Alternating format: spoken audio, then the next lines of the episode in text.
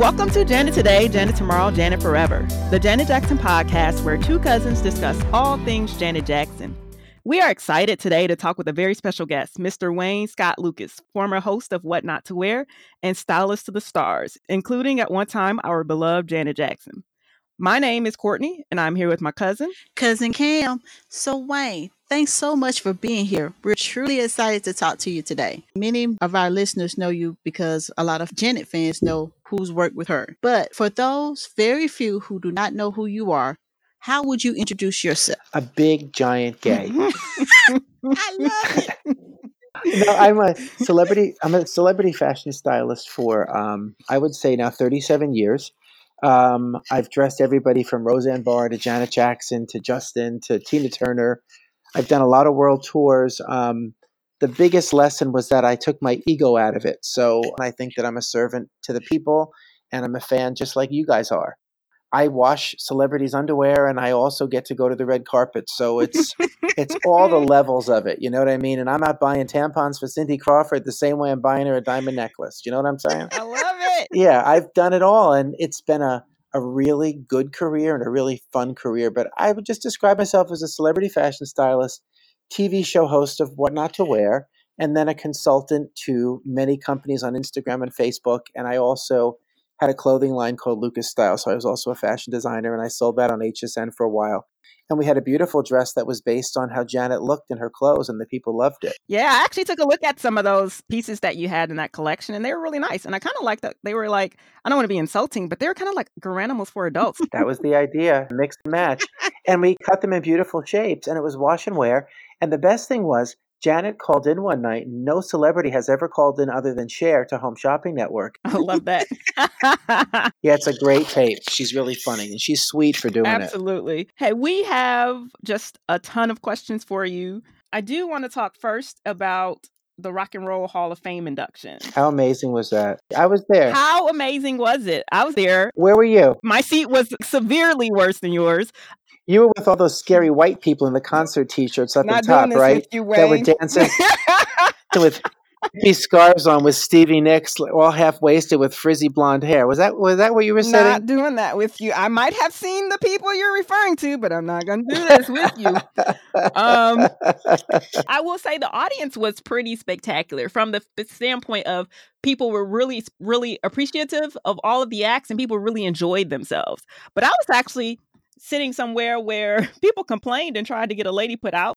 Uh, she had had two or three more than her limit, uh-huh. but she was having a good time. She was singing, she was loud, she was dancing. the people in that audience really wanted to be there and they really wanted to support their artists. And I'm telling you, it's amazing to see the Janet fans next to the Stevie Nicks, next to the Cure, next to Roxy Music. Oh, yeah, it was awesome. Yeah, and everybody just got along. you Yeah, know? it was a lot of fun. Here's what I wanted to ask you. You know, we saw so many pics of that night, especially the, the one of you with Janet, and just really both of you were too beautiful to behold. Oh, that's kind. Thank you. I wanted to ask you, you know, we've seen so many pictures of, I'm calling them uh, Janet Day ones, right? So all the folks who had worked with Janet previously, many of them had come out that night. It seemed like she reached out to so many of her contributors, even from the very beginning.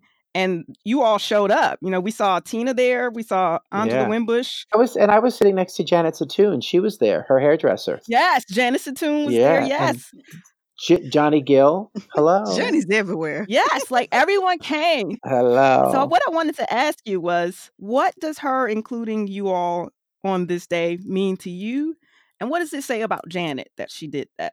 You know, the thing that you guys need to really get, you know, with through all the struggles and all the things you've watched going on, and I never speak for Janet, but I'm going to speak around her because she she's her own person. Mhm. But what I will tell you is, she is human, she is kind to a fault, and she is lovely. She had no reason to include me, Janet Zeitoun, or anybody in her life, and she said, "When you when I didn't feel beautiful, you helped me feel beautiful."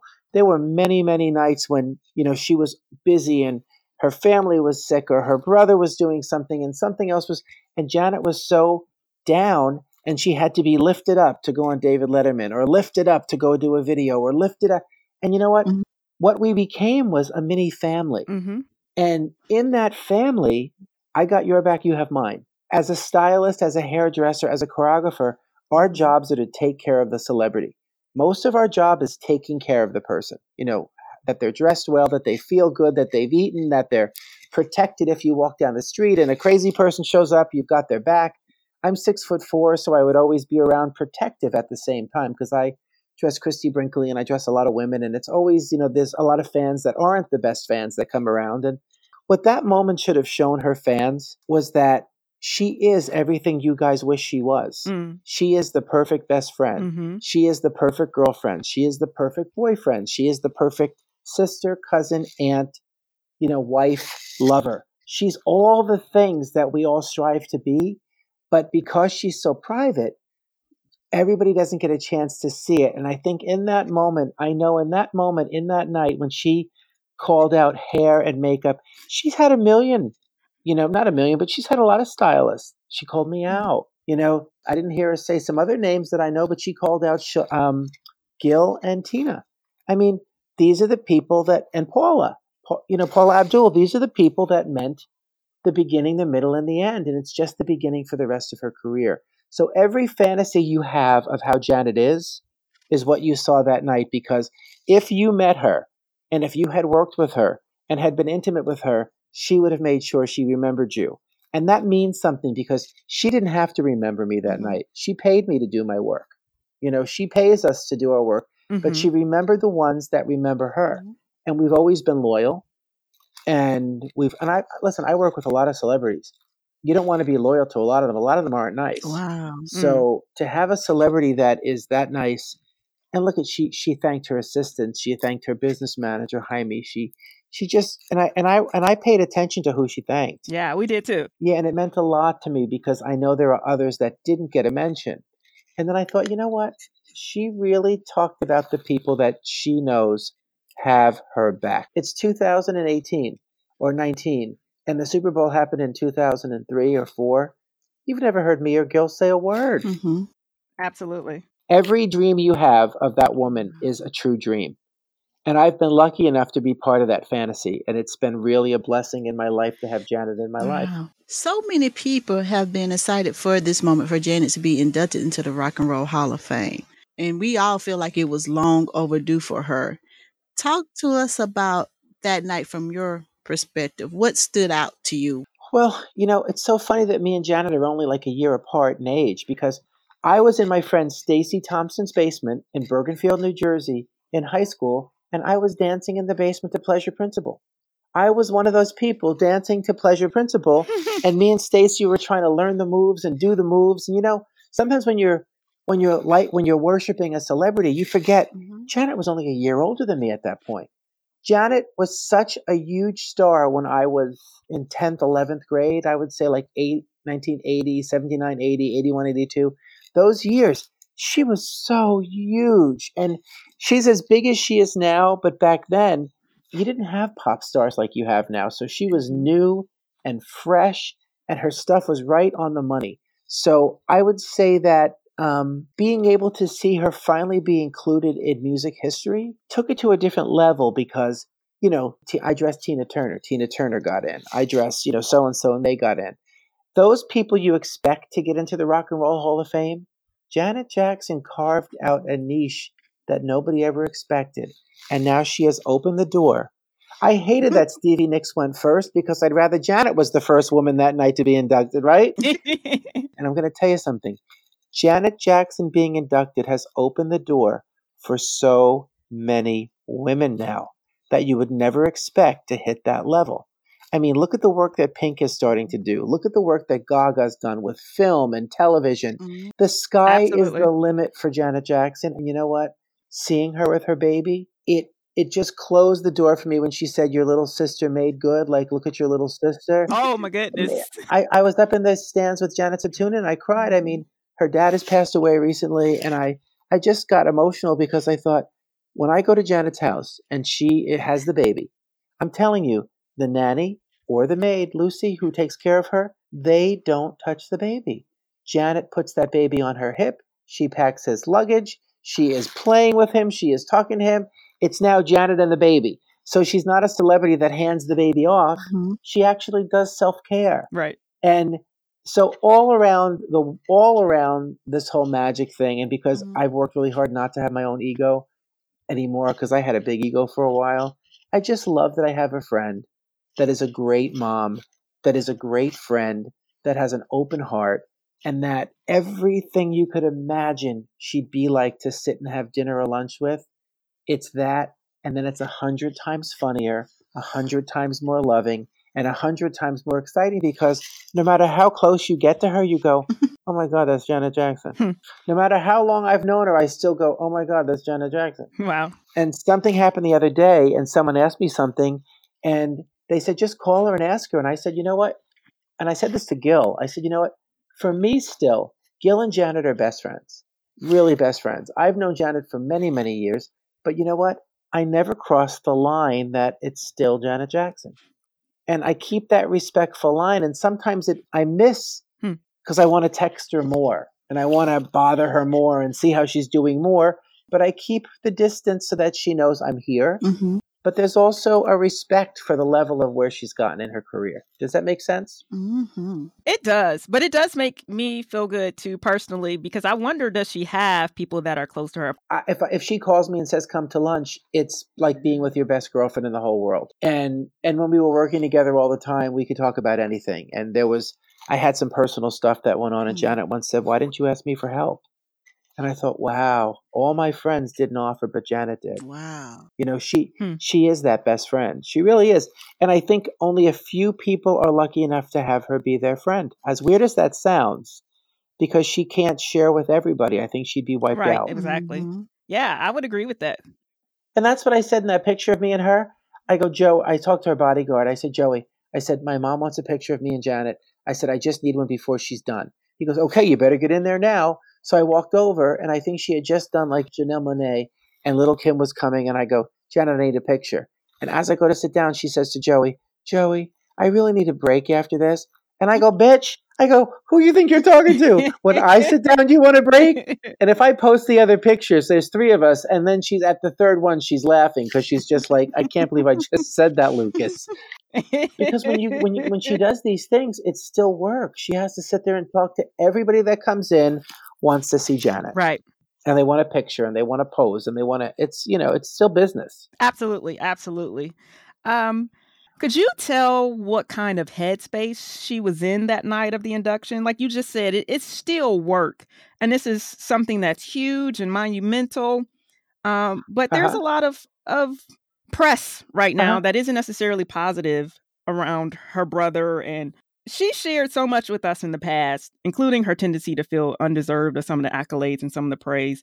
Did you get a sense of how she was taking it all in that night? Was she owning the moment or had it not really sunk in yet? What was your take on that? Um, Let me think. I would say that the best thing about Janet is she's an unbelievable multitasker where she can she's had to learn from a young age how to be unemotional when you want to be emotional. How to hold back your love when you want to give love you know to protect herself. Mhm. and i would say Mhm. honestly that there is no way that that night didn't um she would never have said and to my brothers you know your sister did great. She's talking to michael too. She's talking to all of them and you know what? They all belong connected together. I and I don't believe the fans that say i saw one thing. Oh i saw her eyes. They look so sad. Stop. Stop Mhm, making up mhm. this stuff. She's busy. She's working. She's a working mom and she's not a working mom with a lot of help. She's very hands on so the day a day to get prepared for a show like that if the show is at six o'clock she may have started at 11 o'clock in the morning. Wow. hair and makeup and get shower and then the clothes. So even earlier for a show like that, like I woke up that morning scared to death thinking I was dressing her. And I said to my mom, yeah, I said to my mom, I said I have the same pressure that I used to have for like all for you or doesn't really matter. I feel like I can't fail. I don't want to screw up on her. I want to so she's surrounded by people that are taking care of her and at the same time Janet is meticulous about paying attention to everything going on. How the glove fits, how the hair looks, how the eyeline on the makeup looks. She's very um, invested in her own image, And then at the same time, she's being a mom. hmm And at the same time, she is reading that terrible press. But you know what? In her life, she's read wonderful and terrible press her whole life. You know, so she knows how to balance those two things. And the best part about bad press is we all know the truth. So when you know the truth, it doesn't matter. Right. And so the fans can say, oh, look at she's so upset. You know what, guys? She knows the truth. We all know the truth, and the truth shall set you free. So people can say bad things all they want. It doesn't mean it's you. They should just be saying it into a mirror. Do you know what I mean? Absolutely. Every time you want to shade somebody, look in the mirror and say it to yourself first. Mm. hmm You may not say it to the next person then, you know what I mean? Yeah. Because everybody's everybody's bad comments are a reflection of them, not you. It's never about you, ever. No matter how you take it or how you feel, what someone says about you is a reflection of them. Oh, absolutely. That's it. That includes the press. That includes, I would say that as a human, that would probably disappoint her in the world, what's been going on. But as Janet, she's uh, a lot smarter, a lot more full of God's love, and a lot more loving and caring that she would let it take over her existence. It's not who she is. How can you sh- How can Janet spread love to all you guys if she can't feel it herself? How can she spread love if she feels like she's being attacked? She's just a lovely, a lovely girl, and she knows how to separate the mess from the truth. You know? Yeah, she we we totally admire her mm-hmm. ability to compartmentalize, right? Absolutely. And I think I think for you know we we've seen her do tremendous things under duress. You know, we saw how she stepped up right after her father had passed away yeah. and did the Essence Yeah. Festival, and we saw how you know BET when Michael passed, she went right out Yep. and spoke on behalf of the family. So we know that that the strength that she has to do that kind of thing and the way she can compartmentalize things is amazing. I was just going to say she's a very, very everything you could dream, dream about about being a strong woman yourself. She's a very strong woman, Mm. very strong absolutely, woman. absolutely. Now, and I don't know, you know, how much insight you have on this, but you know, for days leading up to the Rock and Roll Hall Fame and ceremony, there was a lot of speculation about whether or not Janet would perform or not. And many people thought because the ceremony, you know, would air on HBO, that she decided to decline doing that just because of the documentary about her brother. Do you think that was in her mind that hey, maybe I, she shouldn't perform or she was gonna wasn't gonna perform because of how HBO aired that documentary? Well, you know what I would say? I wasn't around during that and those conversations, and I haven't spoken to her about that personally, so I can't really speak on it. But the truth of the matter is, I feel that um, I would 100% trust any choices that she made about performing or not performing based on her reasoning because I think she's very smart and I think she's a very kind girl and I think she knows what she's doing. Mm-hmm. So if I if somebody said Janet said she's going to do this because of this, I would say I trust her, follow her lead. Yeah. Yeah, and we we read like in Variety was reporting that that was the reason, and we don't Yeah. really believe anything until we hear from Janet. So it was like it was like mm-hmm. sources close to Janet, and we're like, okay, mm-hmm. well, whatever that means. And what I will say is this: you know, a lot of fans traveled to New York as soon as we heard about you know, the induction. Lots of folks bought tickets and made travel plans and everything, thinking that she would perform, and I was just so really proud. I was blown away because you know when we got there and we learned she wouldn't perform n- no one was upset. You know, everyone Yeah. was like, if she, if this is what she decided, we're behind her 100%. We're still super excited to be here because it's a historic moment. Like, we were so excited for her to get this induction long overdue. So, whether she performed or didn't Well, you, perform, think you were there. I got to tell you something. I, I am going to be honest about this. I could not sit through one more person performing at that show. Uh, and you know, you know, I'm right. I could not take. I let me tell you, You I couldn't take one Janet. more minute. And the No. truth is, honestly, when she came out and Janelle Janelle Monáe gave that woman's speech, that was so amazing. so amazing. So when she came out and gave that speech, I thought, that's all I need. mm-hmm. That's all I need. I didn't need any more. yeah, Yeah, I mean, you They you, really- you, you didn't need Janet to they come shut out it and down. boop de bop de bop de flip flop, turn on the fans. It's like you know, she was a respectful lady and she was telling her story and she was being thankful. Listen, we would have taken boop de bop de bop. So I don't even want to hear that. it. Like if she decided that's what she wanted to do, we would have taken it. Um, but I will say this: when she finished, it was quite hilarious. Like when she finished, it was a mass exodus, Everybody left. and there were still two groups to go. There were. Oh my god! I thought it was over. What happened after her? exactly my point. There was so many people stood up to leave, and I felt kind of embarrassed because I wanted to leave as well. But I was like, I feel like I got to stay at least like seven minutes into this next thing. Oh my. God! There was a next thing.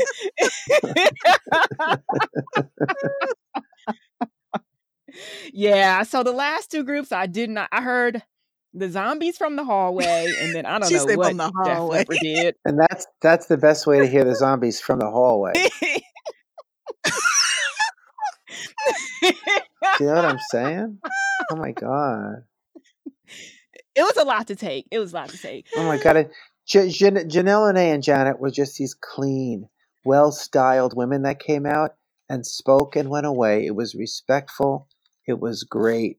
I could not take another minute of a rock star, ninety pounds too heavy, with the eye makeup on and the bad fright wig, singing, and people. I couldn't take it. Not gonna do it. There Oh was my some interesting hair though. It was so. well, it was. and I want to be respectful because it's the Rock and Roll Hall of Fame, but I. I was just proud to see my friend. That's all I cared about. So thankful. I tell you, I was so proud of her. And I said to her when I saw her, I said, Kevyn, Kevyn would have been so happy, Kevyn Aucoin. Mhm. He would have been so happy in that moment. Mhm. What did you think about her look? What was your favorite part? I, am assuming you had a favorite part. Maybe you didn't. I loved I love that her hair and her makeup and her gloves all kind of match. Yes, I love that Mhm. too. And then the feathers. And I the was feathers on the talking to- bottom of the dress. Yeah. Yeah, they, they were they were dyed. I was talking to Rob Behar at the party, the after party, and he had said like you know how hard they had worked on that look, and you know it wasn't Gaultier, it was Janet Jackson and Rob designed it together. Oh, So that was a designed outfit with Gaultier being the inspiration, but that was designed by Janet and Rob Behar together. It was beautiful. That was their That was- look, and yeah, it was right. It was correct for the moment, wasn't it? It mhm. was. It was. Abs- she. She glowed. Was not only the best dressed, Yep. but I was just about to say that she looked like royalty when she went on stage. Well, yeah, but think about the other clothes you were looking at. What? What? I mean, okay, here we go. I, I, I'm just not going to get into it. But hello. yes. Yeah. You know, Janet Okay. looked Janet looked couture. She looked amazing, and Rob Yeah. is a great stylist. And one of the best things about um, working with Janet is that if you're healthy, you can go back and you can get to know Rob because he's a wonderful stylist, and you don't have to be jealous because who's dressing who. You just have to keep knowing that we're all in this to make our friend look amazing. That's our job, Mhm. Mm-hmm. and love her Mm-hmm. so that she can love you guys. You know what I mean? Yeah, yeah, yeah. Absolutely. Yeah. We appreciate that. We we appreciate how much care the team takes Oh yeah. for Janet. And we know that a lot of that is because of how much care she takes for them. Oh yeah, and she's so smart that if you fail, she'll let you know in a nice way, but she'll say, "No, Lukas, that's not the right shoe." Mm-hmm. I mean, I was doing Saturday Night Live with her, and we were getting ready for that Saturday Night Live, and I was running around in in this one of those New York City hot summer thunderstorms. It had to be like 97 degrees, 100% humidity, freezing free. I mean, boiling, boiling hot, pouring Mhm. sweat. I come running in with 40 pair of shoes. She's sitting in the um in the bathroom, and Janet Zeitoun's doing her hair, and she's facing out into the room. So I run in, the door's open.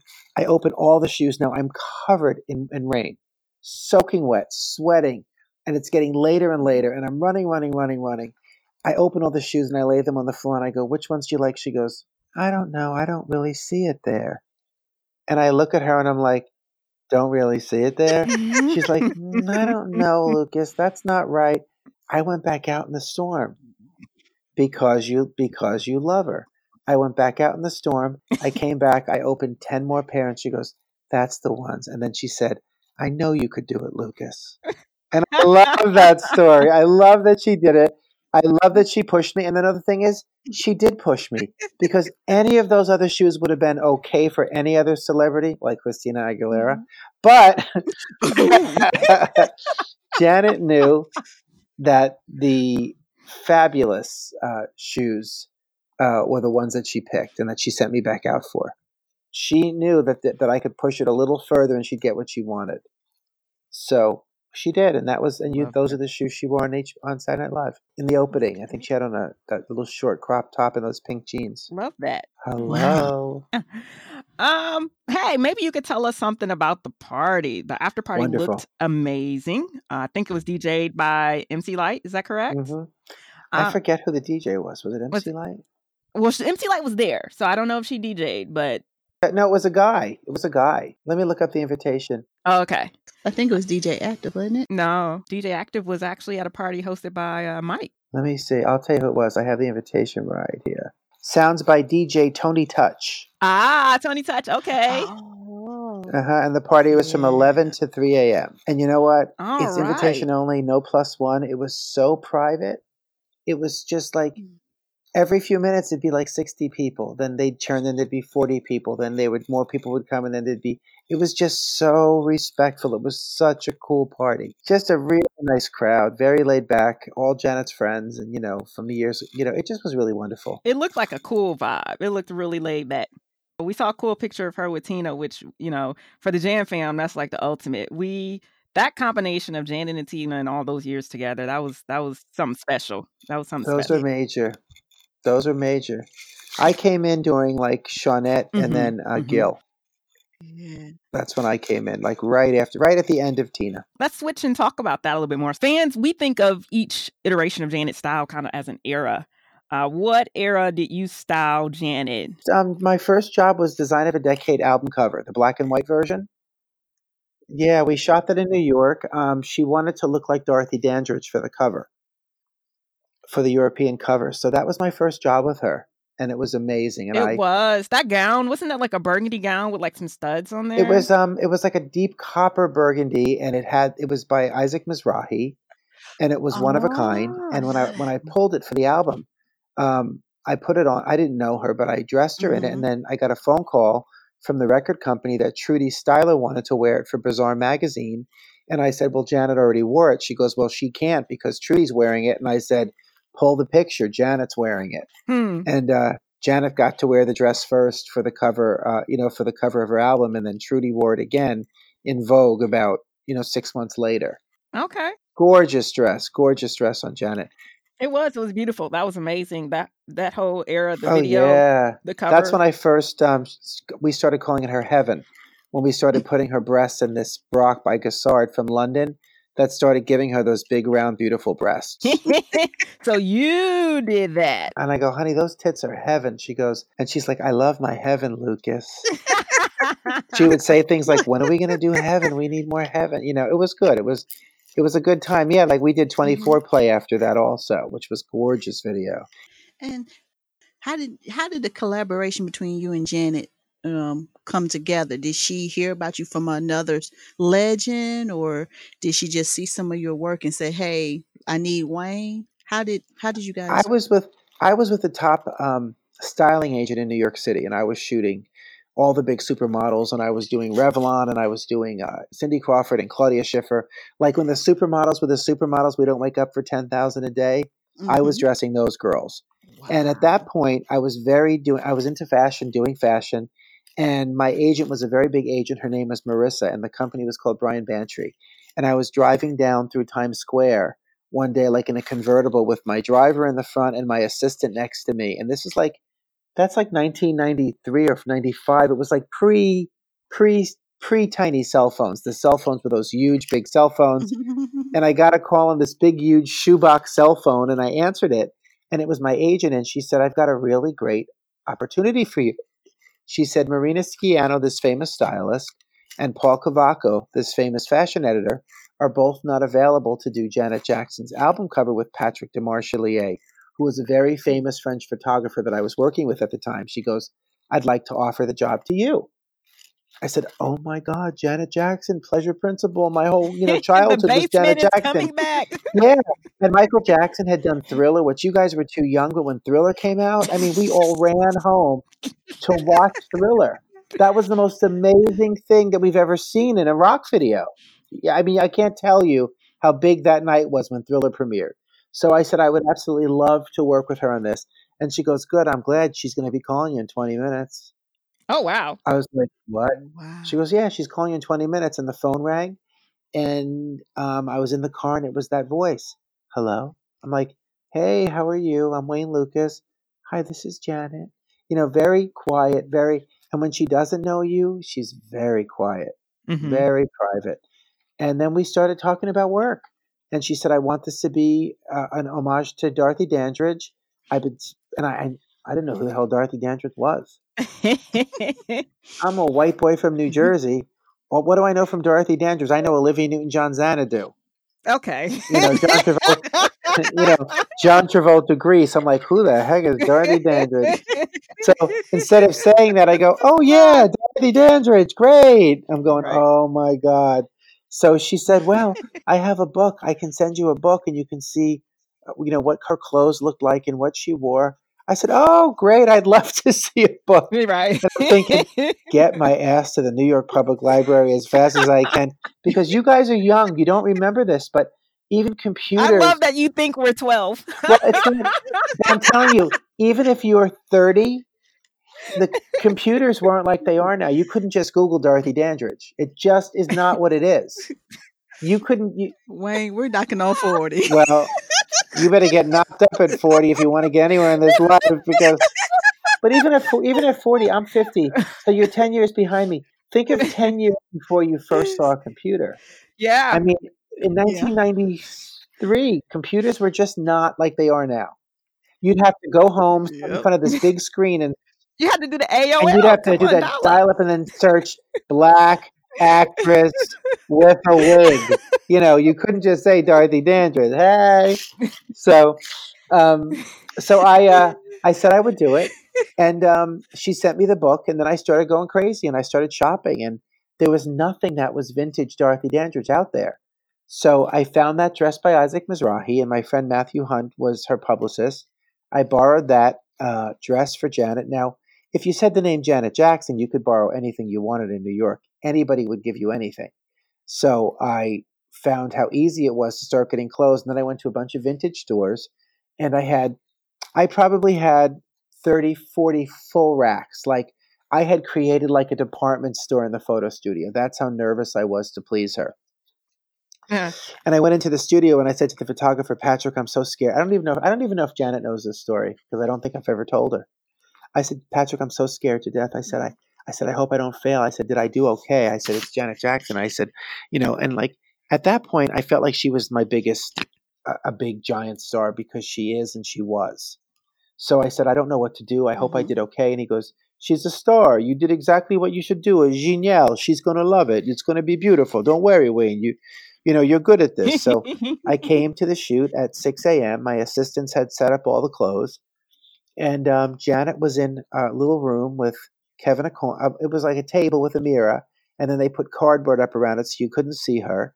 And she was with Kevyn Aucoin and Janet Zeitoun, and they did hair and makeup from 6 a.m. I don't think I, I met her until three o'clock in the afternoon. That's how many. And the sad part Wow. was I was the loser. They were all in there laughing and talking and eating, and they'd pop their heads out and they were chatting and all buddies. And I was this loser outside going like, "Oh God, I'm gonna fail. This is gonna be so bad." And um, finally, she came out, and there's a picture that's on my Instagram where she's in a black sweater, a white T-shirt, and dark eye makeup. She came out and she said hi, and I said hi, and I said, "How do you want to do this? Do you want to just look at all the clothes?" And she said, "Yeah." And she actually took the time to look at all the clothes, and she knew when to stop and grab a dress and go, "Hold that one, hold that one." Okay, let's get started. And I Hmm. showed the dress to the photographer. I showed it to the hair and makeup. Kevyn did the makeup. Janet Zeitoun finished the hair, and we put her in the dress, and we got the first shot. Now, the, that dress had a corset.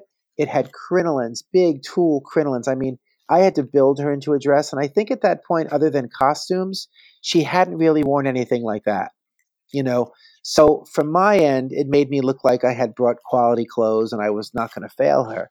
You know, and we did the first shot, and then the second thing was I took that dress off her, and she was so tired from all the clothes and the posing that she laid down in the dressing room. I think it's on the back of Design of a Decade, or it's inside the CD where she's in that big black skirt and a bronze. She's laying on a box. Oh yeah. Mhm. That's when she took off the dress from the cover And she was so tired, she just wanted to sit down when I talked about the next outfit, and she laid on the floor. And that's when we fell in love with each other. Yeah. That's also when I made a joke about her family and she wanted to get me fired. She told me years later. I don't know what I Oh. said, but I thought I was funny and I said something shady. And she's like, You were so shady, I was going to send you home. And I was so embarrassed. I'm like, Did I? I said, oh, I'm glad that Yeah. worked out for I you. I said, No, I didn't say anything. She goes, Lukas, you were shady and I was going to send you home. You made a joke and I didn't like your joke. And I was like, oh my God, I'm going to die. And, and René was still around back then, but he wasn't on the shoot. And I'm like, oh my God, I'm going to get fired. I'm going to get fired. So then I had to kind of fake my way into being charming again. And then I had created a leather ball gown. This is way before anybody had done this. So the ball gown was as big as Cinderella, but the whole bottom was leather. And the whole top Hmm. was this like Alexander McQueen esque leather corset.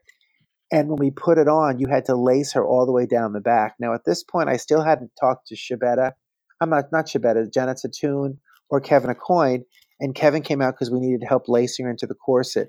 And that's when me and Kevyn actually fell in love. He was a star, and I wasn't his friend yet, but he had to put his foot in her back, and we had to pull on the laces to get it really, really tight in her waist. And she was gagging, and me and Kevyn were laughing, and Kevyn kept whispering, tighter, tighter, tighter. And we were laughing, and Janet was gasping. And this yeah, and we got her into the dress, and we got her in the set. She never used that picture. And somebody has a Polaroid of it somewhere. Janet has all the film, but it was one of my favorite looks on her that I've ever done for her. you guys spent 20, 30 minutes tying this woman into a dress for a picture we've never seen. Oh, more than that, we spent. I built the dress. The dress took a week to build. We corseted her into the dress. It took an hour to dress her in it, and it had buckles on the mm. shoulders. And then Kevyn and Janet did about six hours of makeup, and pictures never been posted anywhere, never printed anywhere. Oh my goodness. Well, first of all, that sounds like the strangest team Yes. builder ever, but that was Yes, a I good was welcome scared. to the I, I was really nervous. I thought I was going to Um, fail. I really thought I was going to fail.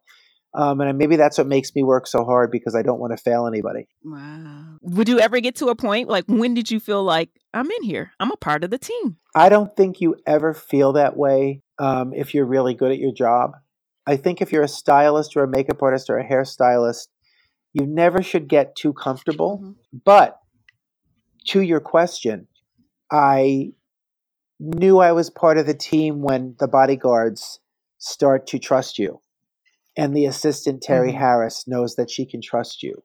And when I was working with Tina Turner, Roger Davies would make me stay with Tina and have dinner and then walk Tina Turner back to her room because he knew he could trust me. And that's when I knew I was part of the team. When I knew that her team knew that I had her back, and no matter what happened, I would lay down in front of a bullet if she needed me to.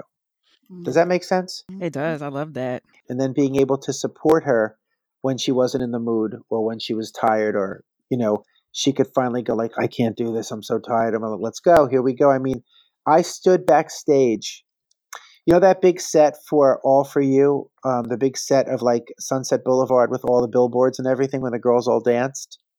Mhm. Yeah. I stood off the side of that set and I cried because we had shot for three days and we didn't do like uh, in the union way where you take a big break. We shot for three days, 24 hours a day. I don't know Wow. how Janet kept going and how she kept performing. I mean, the, I told, I said to somebody once, the dancers' feet were bleeding because I put them in those motorcycle boots, and they weren't broken in. And in the subway scene, the girls' feet were all bleeding, and then they danced barefoot, and their feet hurt. Yeah. Everybody was exhausted, and Janet kept the light. She knew how to. That's when I knew she knew how to turn the light on when she needed to, you know. And that also goes back to your original question about self protection. You don't give everybody the light. You keep that light private so you can have some self. You can you know self per. You can preserve yourself a little bit, you know.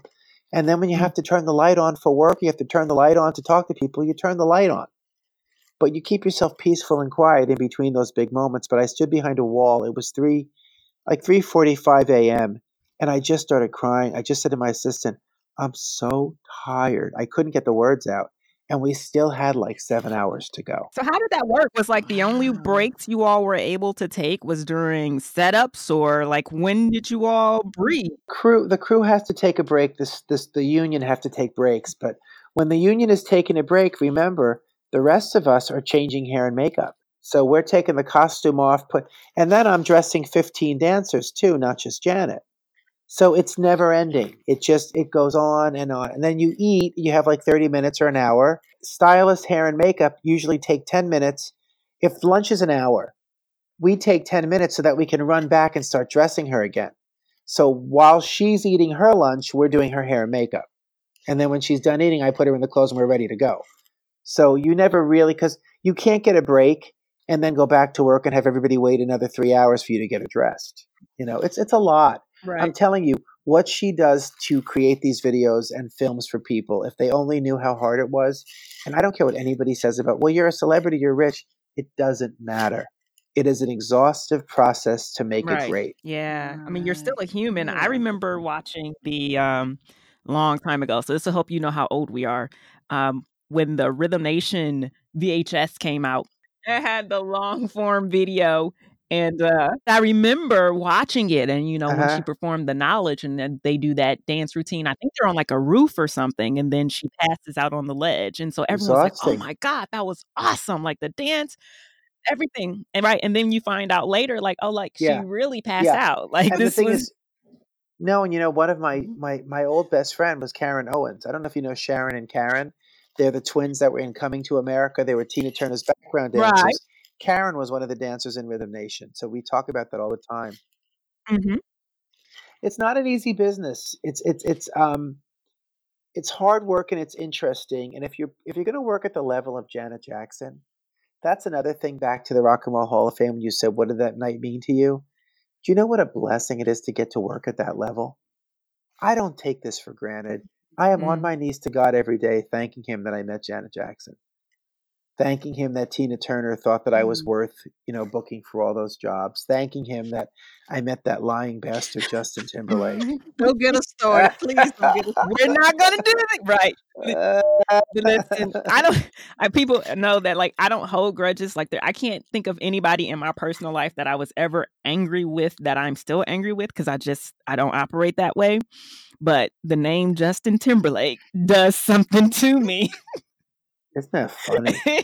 Funny, and you know, I did I did his huge um, I did a huge tour for him right before that. I did a huge tour for London, Justin Timberlake in London. I dressed him, and he got the best dressed for his whole career. They said he gave David Beckham a run for his money oh because he was styled he was styled so well. So it's so funny that we were such we were so close because remember Marty what is it Marty Kudelka? What was Marty's last name? Marty. Uh, he did the i All for don't You stuff. Oh Yeah, he was not Kelly. He was Kelly Konno's old boyfriend. mm, okay i did not know that Yeah, okay hello. okay Um, okay yeah, but I mean, I just you know, being, be, and he got me Justin Timberlake, which made me so happy, and we did amazing work. I dressed all the dancers. I did the whole tour, the Justified tour in London, all over Europe. So I was lucky enough to do all that. But then when I saw Justin at the Super Bowl, he wasn't the person that I thought. Wow. That's all I can say. Yeah, I feel better about knowing that that was before because I knew that you had styled him, and I wasn't Oh, I, I would you. I wouldn't have styled him. I wouldn't have styled him after. You gotta eat. So if you would have had to, I wouldn't have been upset. Yeah, no, I had to be loyal. I had to uh, be I had to be loyal to Janet after. Yeah. You know, I would never have worked with him after. Wow. And and you just mentioned um the that you styled the All For You video, but also the. MTV Icon performance and the All For You tour. I just want hmm to ask you about the tour, but first, can you tell us how the ideal to dress the dancers in those gorgeous all white versions of classic Janet Jackson costumes came about? Janet Janet was really sick that whole press tour. She was very very ill, Oh. and she had just worn herself down. hmm And we had so much press back to back to back that if you imagined every time you saw her, in between when you saw her, she was doing more press. It was, and she was rehearsing. It Mm. was never ending. And there were nights when me and Janet and Shawnette were laying on the floor like in these dance rehearsal halls, and then I had to make Janet get up and still try clothes on because Mm-hmm. she would. She the best part Mm. about her is she makes you dress all the dancers first, Mm-hmm. and she takes care of all of her kids, and then she takes care of herself. So by the time you get to Janet, she's very tired, and she's still going strong, you know, and it keeps you going strong. So we were talking about an idea for um, the icon, and we had a bunch of ideas, and then she had just come out with All for You, and everybody loved that half leather jacket that I created so much Mm-hmm. that I said we should make this that was all in white. And she's like, "This is great." I go, Janet, and then I made the proposal that we should dress all the dancers in her costumes from every iconic video she ever did because she's an icon. So we sat down and made a list of which ones that we thought were her iconic videos, and then she came back and told me what she thought were the most important videos, and then we decided how are we going to do this? And then we said, white. We're going to do it all in white. So Janet took me, well, Janet's business people let me into her archives. She has football fields of archives of her history of her costumes. And I went into the storage units and I was able to dig and I pulled out Rhythm Nation and I was able to touch the original Rhythm Nation. I touched the original Escapade. Mm-hmm. I touched the original If. I touched all the original costumes, all the way down to her Mae West costume from the Dinah Shore show when she was made. Yep. What? I was able to touch all the costumes. And then we took them back to my tailor and we swatched fabric all over LA and we built every single costume. Like the Rhythm Nation costume has the original metal discs on it from Rhythm Nation 1814. Mhm. All that stuff is original. Wow. So we took things off the original costumes, then we had to put the costumes back together for the archive closet. So it was my idea to do everything in white. It was my idea to do all the iconic costumes. And then it was Janet's input about which ones were the most important and how these should look. And then she watches every fitting. She wants to see every Polaroid and she wanted to make sure it was all perfect for you guys. And then I was backstage, and this is before Christina Aguilera was famous. And she came to the dressing room and she knocked on the door and she said, Hi, my name is Christina Aguilera. I would like to meet Janet Jackson. And I go, She's busy. Just like that, I was shady. And Mhm. Janet goes, Lukas, don't you ever be shady to people when they come to the door to say hi. I said, I don't know who she is. She goes, That's Christina Aguilera. I go, Okay, you know, we're busy. You know, and then Janet gets mad at me, and then I let her in, and she was like, it was so sweet because she was like, I love you. You're so special. I, you're so important. Oh my God. Christina was so, such a fan that it was so charming that it was really nice that she got to meet her. But as we walked out of the room after the performance, Janet's manager, Roger Davies, said, and he does Tina Turner and Pink and Cher, he said, in my history of doing celebrities for award shows and for things like this, nothing will ever surpass what you created with those white costumes for Icon. Wow.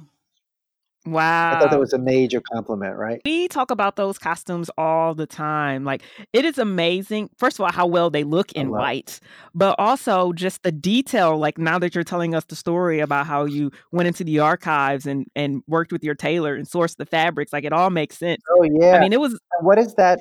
What is that? Um, the the video with Cab Calloway. You know the one. Uh, All right. right. Yeah, I I went to the original hat maker that Janet Warren had that exact hat made in white. You know, and found the exact ribbon that Janet. You know what I mean? And the scarf and the escapade, the balance of the, how the jacket bounced. I think Jenna Dewan. She was Jenna Dewan back then. What's her name now that she was with? What's his name? she still goes by Jenna Dewan. She does. Yeah. Who did she marry? Um, What's his name? Channing Tatum. Channing Tatum. Oh, so it's still Jenna Dewan. Jenna was Escapade, so she was like to fit her in that outfit and to make that jacket, and it just was really. And we had the over the knee, over the leather neat leather boots done. I don't know how we did all that to tell you the truth. It was so much work. I don't think we've seen a show like that. When I think about, uh, especially tribute shows, but award shows in general, but just tribute shows for Yeah. a singular celebrity, for the caliber of staging and production that that was for Janet Jackson, I just Yeah. can't think of anything else really like it. Yeah, and Yeah. they should. That's why they should re-release that, and that's exactly why Janet should get the Rock and Roll Hall of Fame award right there. Yeah. Absolutely. Especially when you watch videos, because you know we, we we we go on YouTube and watch a lot. When you look at the faces of the celebrities in the audience, not just there, but especially there, Yeah, when Janet comes out, something different they happens were to people. so excited. right? They were so excited. yeah.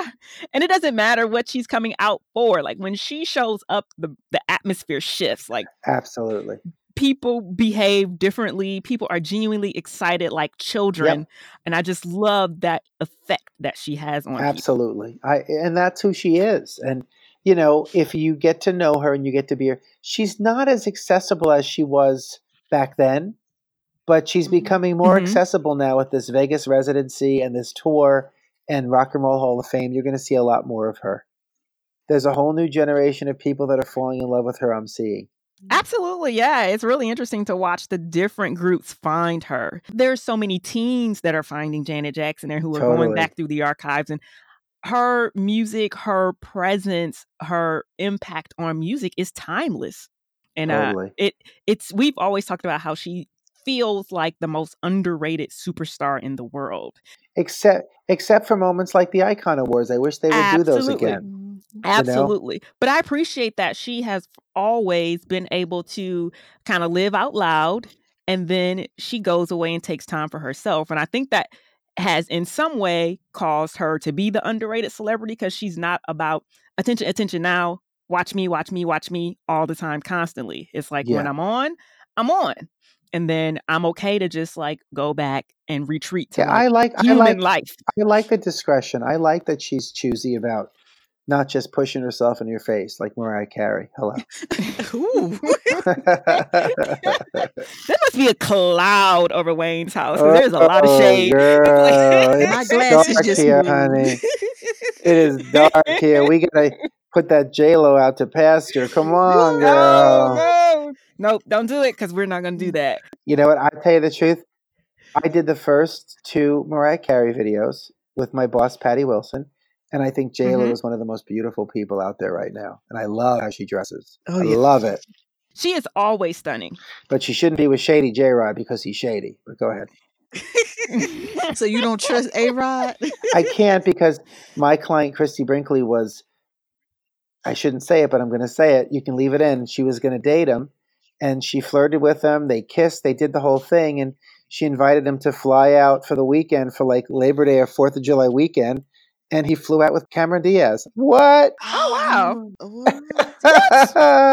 That is this, what we like to call unmitigated gall. Like that was It's unnecessary. total shade. She's like excited that he's coming, and he brings a date. Hello. I think they were. I think they were going to Billy Joel's Fourth of July party. Hello. Mm-hmm. Oh. Okay. but He, bought a date, when he was going to meet his Okay. date. Hello. Um, so we, let's talk shift to the tour. So the All For You tour. I didn't do the tour clothes. I did did all the videos during the tour. And a lot of the European costumes that they used for like Top of the Pops and all that stuff were costumes that I created, but I never did the stage tour for All For You. So did you ever travel with Janet? Yes, I did a lot. The one thing I did during All For You, the big Hawaii concert, Mm-hmm. that huge concert, Oh, that was great. And I built costumes for that. Two of the costumes I built for that are on camera from the first night, but never made it to the second night. And they're my favorite costumes. Oh, okay. Okay. Uh-huh. I wanted to ask you about. Uh, actually, I really want to talk about Hawaii, but mostly because I was just trying to pin you in a corner so I could ask some like generic tour questions. Ask me anything. I, I've done tours for everybody. Janet, Tina, my, Justin, everybody. So my question is, the when when you're coming up with the concepts or the ideas Uh-huh. for like the overall look you're going for, how does it work in actually the con- the costume coming to be? Like, do you send out for sketches or do you like? oh no, what I would do is I would um, start looking at every magazine out there and start tearing things that I loved. Tear sheets, tear Mm. sheets, tear sheets. I would buy European magazines. Then I would get all the fashion magazines from Europe, and then I would get all the videotapes from the European fashion shows. Then I would sit, and back then we would do MTV, but I would sit for hours then going over every single video out there. You know, who's wearing what? What is Britney wearing? What is Christina wearing? What is J Lo wearing? What is because I didn't want Janet to ever look like any of them. Wow. So my whole feeling with Janet was fashion forward. No one's done it before. And then a good stylist looks all the way back. The problem with these young stylists are like Rob, who's doing her now, is almost 60. He has a fashion history. The problem with the young stylists, they don't look back. They think all their ideas are Mm. genius, and most of it has been done already. Mm. So Mhm. what I would do is I would pull all these tear sheets, and then I would do a couple of sketches, and then I would send them to Janet via back then it was fax machine. We'd fax them or FedEx them, and then um, now we're sending pictures, and then she'd send back and say, "I like this. I don't like these pants. I like this top with this bottom. Can you do this?" And then we would build. The reason why Janet and even even Britney back then was this guy named Andy at this company Body Worship we would design it and he would custom make all that stuff. That's why you could never find it in the stores or on the racks. Oh. So then we would show it and then we Ah, would build okay. it and then we would put it on her body and we would fit it and then we would like in the all for you video she's got Jean Paul Gaultier did this whole collection where all the clothes were cut in half. And I thought it was so genius. So I got Janet the half jacket. I redesigned it and then I dressed all the dancers in those half clothes. So if you stop the video and look, everybody's in half dresses, half shirts, half pants. That's the whole concept of the sh- of the of the video. But it was what was happening in Paris, and it wasn't going to hit America for two or three more years. So if I put it in a video now, by the time the video comes out, we're going to be fashion forward, and then in history, it goes that that video still looks stylish. It does. That video really holds up. Hello, It's one of our favorites. In fact, the video sold me on the song because I wasn't sure. I love it. Um, well, you know that, that that subway scene where they're all dancing on the subway. Mhm. uh, with all those colorful shirts. That company was a shirt company called Alabama.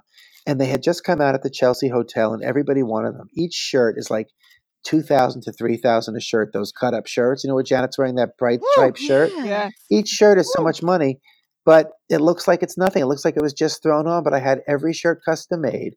After the rehearsal, each girl came to me and we had custom fittings, and each girl had four outfits per video, custom fittings, custom Polaroids. Then I take all the Polaroids and I take all the fittings, and then I have to show them to Janet, and then Janet has to approve everything. She looks at every single outfit and says, change the shoe, change the belt, fix the pants. She's meticulous. She's a pleasure to work with because she knows what she likes and she understands fit. And if you're a stylist who's good at fit, you're the perfect stylist for her. Something I've always wanted to ask, as far as when it comes to touring, what's the biggest challenge? And it doesn't have to be like, you know, Janet, and like in, you know, all the superstars that you work with, but like, what's the biggest challenge in getting ready for a tour? I think the hardest thing about when you're there is missing your Mhm. family. But then you create a family with all the people on tour, so you become the best of friends. I think the second hardest thing is is cleaning the wardrobe. Ah, because you build these things to be quick change. So every night these dancers are sweating. So at one point, all Tina dre- Tina Turner's dresses were rhinestones. So we would just take them off her, and we would have these giant um, bins of water with chemicals, you know, Mhm. cleaning, and we would just dip and soak and then lift and hang to dry because every night we wanted to clean everything. So when Janet's in those all for you clothes with the leather jackets and the jeans, that has to be washed like every night. So everybody takes their clothes off and all that stuff gets washed. And then they wear it again for the next show. So controlling the wardrobe. And then when you break down at the end of a tour to go to the next city, you're packing 900 wardrobe trunks and you can't lose anything for the next city. Do you know what I mean? yeah. And then halfway through the tour, all the clothes start breaking down. wow. So you either have to copy the clothes or make three and four copies. So like when Justin did Justified, everything those people wore, there was three copies of every item that they wore. So that by the end of the tour, you'd still have a copy that was fresh. Wow. So that's the hardest stuff, I think. And then, you know, each new venue, it's it's new problems. It's, you know, a lot of uh, they call them runners when you leave the stage and you run off and get into cars and then run to the airport. There's a lot of runners that go on. There's a lot of backstages that are really not nice that you have to be backstage and it's kind of crummy to be Mhm. back there. But you know, working with people like Janet and Tina and Justin at that level, you're always treated well. Okay, you you put something to bed for me that I've been worried about for a good 15 years. I had always been worried about like how many costumes do they have and who does the laundry? Like when you're on a tour, like who is doing Janet's laundry? Like how is that happening? There are well, they're not her personal, but there's wardrobe masters, and most of us are in control. So there was a lady named Bonnie on Tina Turner's tour, and so Mel was the costume designer, and then Bonnie was in control of all the clothes. So all the clothes went. You know, it's almost like you see on those Broadway shows. The dancers come off the stage and they throw the clothes into a bin, but everything has mm-hmm. to be labeled so you know who's wearing what. So there's so much control backstage. And when those people run off mm-hmm. the stage, Janet is doing a two minute quick change, but so are 15 dancers. So you've got 15 mm-hmm. wardrobe people, one for each dancer usually, but Right. sometimes the dancers handle their own quick changes. So before the show starts every night, you have to set up a rack per dancer. And then each rack has a dancer's name on it, and all their quick changes are laid out in order. And then at the end of the night, all their clothes are piled on the floor in a basket, and you pick up all the clothes from the quick change, and you take all the clothes to the laundry, and you wash everything for the show the next day. It's a lot of work. It's a lot of work backstage. And that's why I would go in and I would design the wardrobe or I would create the wardrobe, but I wouldn't stay to wash the clothes. Hello. I'm not mad about that at all. Are there any fashion Easter eggs in any of the videos or any of the red carpet looks that you styled for Janet that like fans might have missed? Something that you were like, this is going to be awesome. I'm going to put her in this because it relates to something in her life Mm, and see if people notice. yes. Oh yeah, I'm sure. I have to. I have to think about that. Well, the cock know, what's it going to Ah, be? yes. Every single every single ring on that was a cock ring from a sex shop downtown. you know that, right? Yes. All those rings, and those rings were based on Janet being so sexual and the whole how she talks and how she talks sexy in all the videos. I just wanted to take it even further to make it this sex outfit out of these cock rings. So all those were, and the boots and the costume. The costume was made by Body Worship. The boots Oh. Were made by Mathu and Zaldy. Zaldy now works for Gwen Stefani working on Lamb. And Mathu did the makeup for the video, What's It Gonna Be? But Mm. Mathu Mhm. was the guy that was a director and the big wig guy on RuPaul's Drag Race, Mathu Andersen. Ah. yeah. Okay. He was the director from that show. So they made those boots for me. They built all that stuff from scratch. Um, so I would say the cock rings in that video. In Twenty Foreplay, I used a vintage um, Lena Horne, a vintage necklace she wore in a movie. Mhm. That necklace where Janet is standing there in the black and white velvet dress with the white collar and she's kind of giggling. That's a real Lena Horne necklace. I pulled that from an archive just to reference Lena Horne and Dorothy Dandridge. And then I would say, I didn't even think about this, so I'm, I'm glad you asked. The white dress that Janet wore getting out of the car at the Pantages Theater for Twenty Foreplay, Mm-hmm. that was an original dress that was supposed to be for uh, Judy Garland, Wizard of Oz. I found that at an old costume place. Oh wow. Yeah, and that's the what she wears as her evening gown getting out of the limo, just to reference back to Neverland and childhood and all that cute stuff. Um, I know that there's more. There's so much more stuff, but I can't think about it quick. I have to think about the things I did that were kind of like shady and funny, and I just did them to, uh, you know. Oh, I, I did the V. If you look at the, if you look at um, um, All for You at Janet's belt with the jeans, she's wearing a V, Mhm. and it's her, it's her, her right belt loop, and that's a Valentino belt. And I did that V for victory, victory over record companies, victory over divorce, victory over ex-husbands, Oh just like nice. a woman on yeah and just like a woman on her own and that's that was like a little secret little victory there that i put there. Yeah that's and you, you guys you should that. read all the buttons on the jackets all the buttons together like in the all for you jacket. If you put all the words together they meant something and then when she wore that marlon brando hat all those buttons together they kind of say something when you read them all in a row but you're going to have to Oh, figure it out yourself. Wow. Okay. Okay. hello Challenge accepted. Challenge accepted. And real quick, how does knowing that someone is going to analyze every thread she wears um impact of your impact your style choices? I know you mentioned like, you know, you pulling magazines from different Yeah. places and stuff. But you know, with all the fashion critics that's out there, how much, you know, does that weigh in the back of your head? Okay, number one, I can't fail Janet. Number two, I can't fail the production. Number three, I can't fail the fans. So, as much as you guys don't know that, you know, Gil talks to a lot of the fans, I don't really know them anymore, but I care so much that you guys are happy. I also care that what Janet wears, you can copy. I also care that if I make a dress, you can probably find it in your local Mandy shop for $10. Like, I never want to dress her I never wanted to dress her too high end that you guys couldn't do it yourself. You know what I mean? And Janet Janet used to say, make this um, Mhm. accessible and attainable to my Oh fans. wow. I want them That's to know cool. I don't like my body this month and I'm wearing this jacket. You can too. Like she's really good about that uh, and about when she feels skinny, when she doesn't feel great. She wants you to see that you can dress your body any way that you want and you can lo- fall in love with yourself. And I so I owe it to the fans, I owe it to Janet, I owe it to the production, and at the end of the day, I owe it to myself because I'm a perfectionist. So I'm not going to give her something that's going to have, you know, the hem falling down or a string falling out.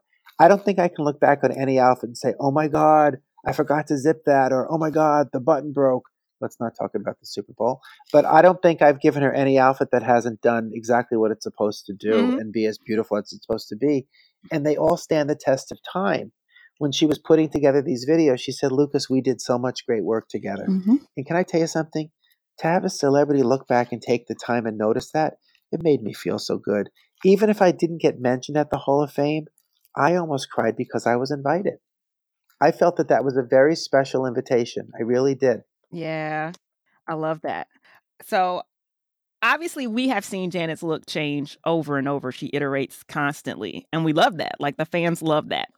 If you had to name this stylistic period she's in, what would you call it? Right now, um, I mean, if goth, if goth was a word now, I would say like it's you know because I know Rick Owens, I know Rob, the designer that they really like a lot. I know Rob Behar, her stylist right now, who I really think is an adorably nice human. A nice, he's from Europe. He has a really lovely French flair, hmm you know. So it's almost like I, I would almost say couture goth or couture. Um, honestly, it's almost something that you guys are going to see in ten years, but nobody knows it yet. Oh You know, wow! like you're seeing it. You're seeing it now because Janet, no matter what anybody says, she's not a Mhm. follower. She's an influencer. Absolutely. So trust me, somebody's going to be wearing a cape like that with feathers sewn on it, or some some designer's Mhm. going to create that next season. You know, I'm telling you, you're going to see it somewhere, and you're going to see the feeling. But there's like a there's this old vintage goth feeling to what she's doing in her clothes, and then there's this really nice French high end. There's a bunch of designers right now um, that are doing those looks that you guys are going to start seeing show up. It's this real, like, um, ecological dressing with real leathers and body conscious stuff, and you know, great cuts and things cut on the bias, so that nothing is too body shapy. It's almost, I wouldn't say transgender, I would say genderless. Hmm It's a genderless way of dressing so that everybody is inclusive, if that makes any sense. And then the other night, she was beautiful with stunning hair and makeup, ladylike gloves, feathers, but then pants with slits and that big cape. A man could wear it, a woman could wear it. It's just this beautiful, kind of the way the world is going, isn't it? hmm Yeah, I was too high up. I did not know that there were pants. Um, Yeah, there were there were shiny black pants, I think, underneath it. I saw something oh, shiny. was there? Okay, did she have on shoes? That's the other question I had. Yeah, she had I- shoes on. Somebody said they saw her in a wheelchair. I said that's bullshit. She was what? some some some fan someone on Facebook said someone said they saw Janet in a wheelchair. Is everything okay? I go, you guys have to stop. What? Okay. So, what is your hope for Janet's fashion future? That she only hires me. That. That she'll beg me to come back and play house with her. I'm kidding. Uh, Janet's uh, fashion future. I hope that she can show her insides to all of you by showing you how she. No, in a good way. I hope that she can. I hope that she can show her insides, her heart, and her kindness, and the way she loves herself and her family through how she expresses herself in her costumes. I think that I want her to be able to to feel as good how she dresses as how she's feeling on the inside as a mom and as uh, a caring person. Do you know what I mean? Mhm. I don't think that the clothes. Um, it's important that your clothes reflect how good or bad you feel about yourself, and I want the fans to know that she is in the groove right now. She is in the groove with her life, with her child, with her family, with her partnerships, with her business, and I hope that the clothes reflect that this is a confident, smart, stylish, on trend woman who's going to take over the world if she wants to. yes.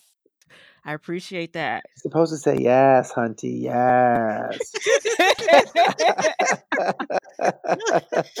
yeah. I mean, I was just reflecting because, you know, the, eh, there is so much to come, I think. Here's the deal.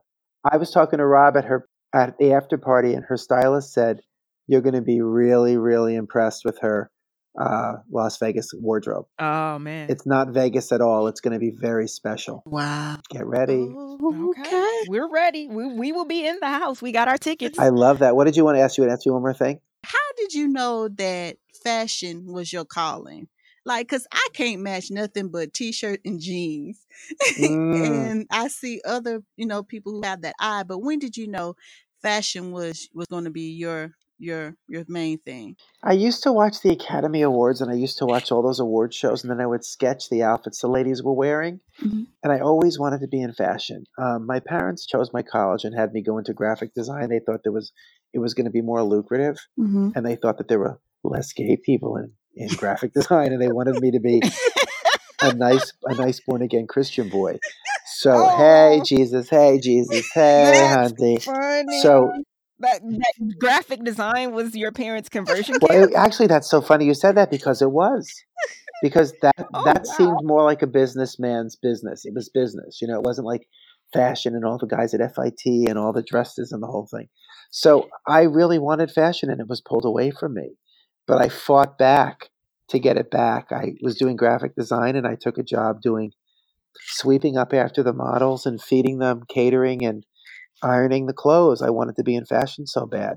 And then I I got someone saw that I was a hard worker and they hired me on another shoot and then another shoot and then a celebrity saw me and I was Lauren Hutton's stylist who was an American Gigolo with Richard Gere and then I was Christie Brinkley's stylist, a supermodel and I just had an eye. I was a graphic designer and I was an artist growing up. So it was just being able to always have an eye to see how things looked good together.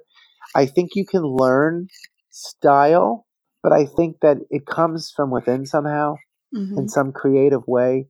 I think it can be learned. I tell everybody this if you want to do this business and you want to be a stylist, just work hard, shut up, and show up. Because if you shut up and you show up and you work hard, you will learn so much on these sets.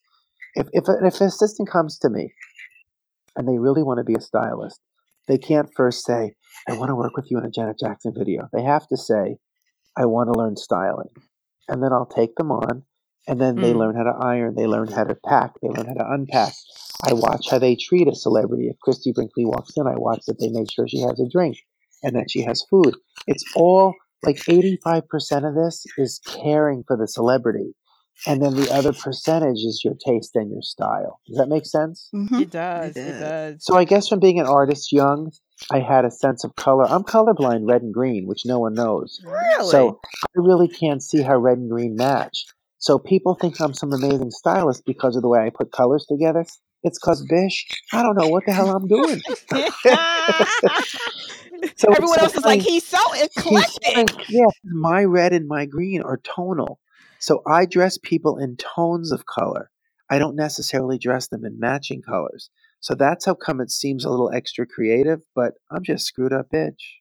I love it. You know what? We're gonna have to leave it there. I know that you got, uh, got other it. things to do besides chit chat with us. No, I love you. uh, I but love listen, it.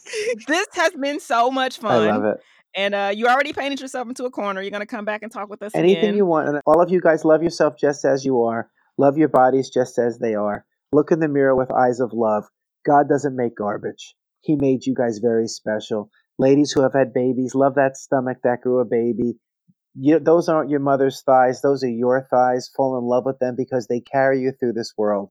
Love yourself, guys. I mean that. Thank you. Yes. You know, that's one of the reasons I love following you on social media. You post the most inspirational and uplifting things ever. Listen, I keep my Instagram open. Thank you for saying that. Tell the kids it's WS Lukas Style underscore W S L U K A S T Y L E underscore, and I let anybody follow me, and on Facebook too, Wayne Scot, and then Lucas. You put a smile on my face more than once a day. I love you. That's so good. Thank you, God. And I mean, God's with us, so just trust yourself. God doesn't make junk, guys. Believe that. My, I had a partner commit suicide many years ago, so I just want to tell everybody out there you're supposed to be here. You have a purpose in this world. Find your purpose and start with loving Yeah, yourself. yeah. That's right. Well, we love you and we thank you so much. I love you guys very much. And I'll tell you one thing everything, everything you could imagine or dream about when you think about, and let's be honest, fans are fans and you love your, you love your celebrity. Anything you could dream or think about when you think about the best that Janet Jackson can be, Mm-hmm. if you ever meet her, to all of you, keep supporting this woman because she surpasses your wildest dreams as a human. She surpasses your wildest dreams. and she will continue to do things in private with charity that change the world. And every bit of support that you guys give her helps her feel uplifted through everything she could go through in this world. You guys really do matter to her. And I'm I don't have to say that. You didn't ask me to say it, but to every fan out there, you matter. And I swear to God, if she could shake every one of your hand and tell you thank you, she would. And she said at the end of that speech, and to all my fans. Mm-hmm. It's not just, she doesn't just say it for the heck of it. So every dream you have of what she's like, you're right. Every dream you have of how kind she is, you're right. Every dream you have of her being a good mother, you're right. I don't think I have one bad thing to say about her. And I don't work with her anymore. We're just friends. And I'm talking straight. This is a good woman. Love it. And she's going to help change the world. She has changed the world and will continue to do Yep. so. Absolutely. Yes. Well, that really is it for us for now. If you need more Janet Jackson, which we know you need more Janet Jackson, you can subscribe to the podcast on Apple Podcasts or Stitcher or wherever you get your podcast. And also, if you are already a subscriber of this podcast, please leave us a comment wherever you are listening. Your comments and likes help other people find us, especially on iTunes. Yes, please leave us a comment on iTunes if you can, even if you listen elsewhere. And tell a friend to follow us on social media at JJ Today Pod. We would love to hear from other fans. Our intro and outro music is provided by Good For You by THBD. It's licensed under the Creative Commons Attribution 3.0 license. the YouTube owner says if it wasn't for Janet, it wouldn't have gotten so huge because everybody just spent all this time trying to find it on YouTube and rewinding and rewinding their TiVos. The funniest part about it is that nobody saw it live. Not one person listening Nope. saw it live. Everybody saw it in reruns. And you know what gets me the maddest? Was that? the most mad is that everybody saw it on the news when it ran 900 times. So if this was such a horrific scandal in America, why would every news station play it 900 times during dinner time, during Agreed. kids being home from school? It's all a lie. It's all a setup, and we can talk about it the next show.